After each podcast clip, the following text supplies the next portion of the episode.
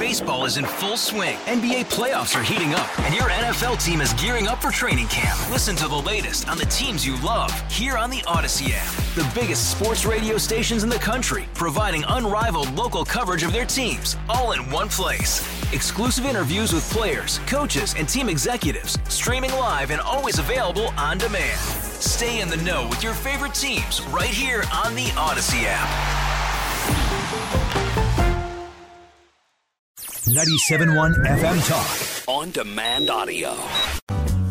Joining me this morning on Wiggins America's Jack Brown, constitutional law professor for Pacific Legal, which I love, by the way. Pacific Legal is awesome. Jack, thanks for being here. Well, hey, thanks for having me on. So uh, I've been reading your article in The Hill about what's going on in California schools. Just kind of lay the landscape. What is it? Certainly. Well, the reason that my colleague Ethan Blevins and I co-wrote that op-ed was because a number of California school districts have been adopting a model school curriculum called Liberated Ethnic Studies that requires in its lesson plans for students to um, se- separate themselves and reflect on their supposed racial privilege, and also reflect on their racial ancestors. And we believe that that violates the Equal Protection Clause of the fourteenth Amendment, which requires states to treat um, its citizens, their citizens, impartially. So, Jack, explain that a little bit for me. Is is this a clever way of just doing critical race theory under a different name, or is this different than C R T? It is effectively what is colloquially known as C R T, yes. Okay. And so California is apparently trying to sort of get around the social pushback against C R T by doing this. And is this a statewide thing, or is this in certain districts, or what? An earlier draft of it was actually vetoed by Governor Gavin Newsom because um, and the earlier draft was dogged was effectively dogged by ac- accusations of anti-Semitism um, throughout its um, time in the public. Um, effectively, the original version of the curriculum effectively didn't really treat anti-Semitism as a form of hate, or at least didn't really give much attention to it. So it ended up, it ended up getting vetoed, and as a result of that, now individual school districts are trying to adopt it instead.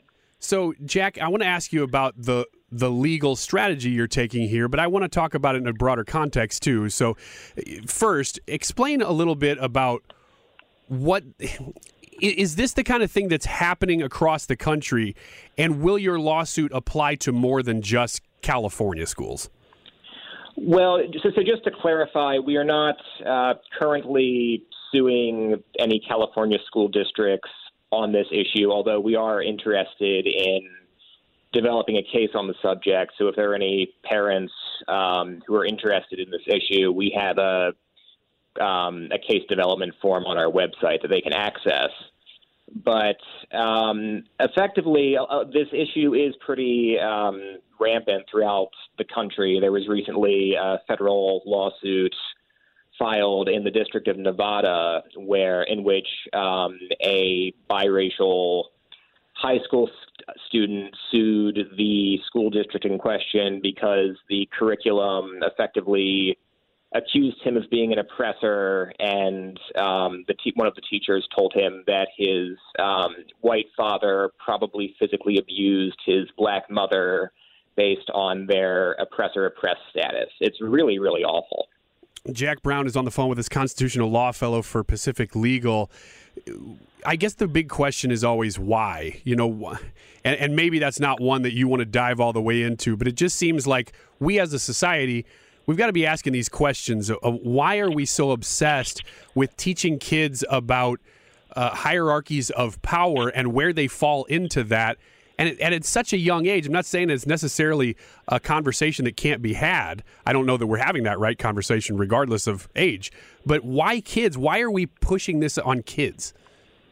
Well, I mean, it really is beyond absurd that we're still effectively having to relitigate the civil rights movement all of these years later. I mean, one of the reasons that Ethan and I co-wrote the op-ed was because This is what Martin Luther King marched to try to stop. He said that we should be judged based on the content of our character rather than the color of our skin.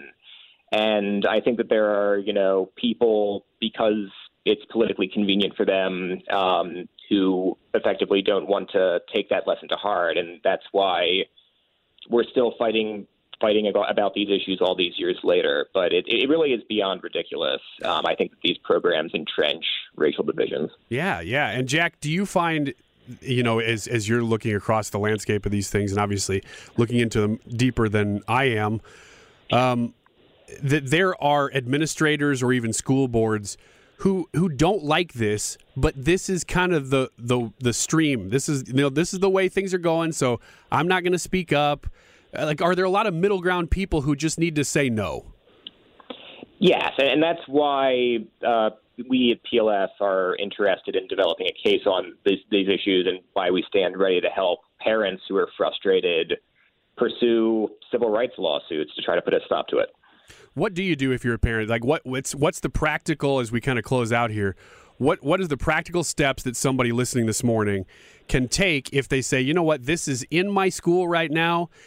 Do, what do you suggest they do? Do they approach their school board? Do they approach an administrator? Do they talk to you? I mean, what do they do? Uh, they could certainly talk to us, because we are, as I alluded to, we are very interested in developing some cases on this issue, because these issues are very clearly fourteenth Amendment violations, and we'd like to put a stop to it. Yeah. And just across the country, are you paying attention to specifically California, or is this something you're monitoring in all fifty states? Oh, we're very interested in pursuing cases related to this in all fifty states. Okay. All right. And again, how do people get a hold of you?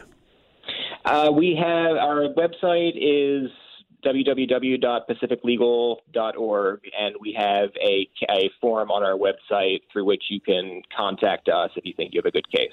Sounds good. Jack, I really appreciate what you guys do at Pacific Legal, and uh, keep us informed of what happens.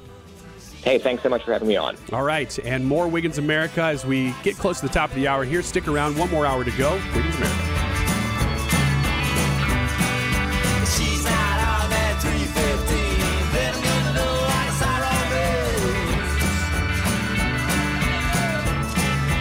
Get more at nine seven one talk dot com.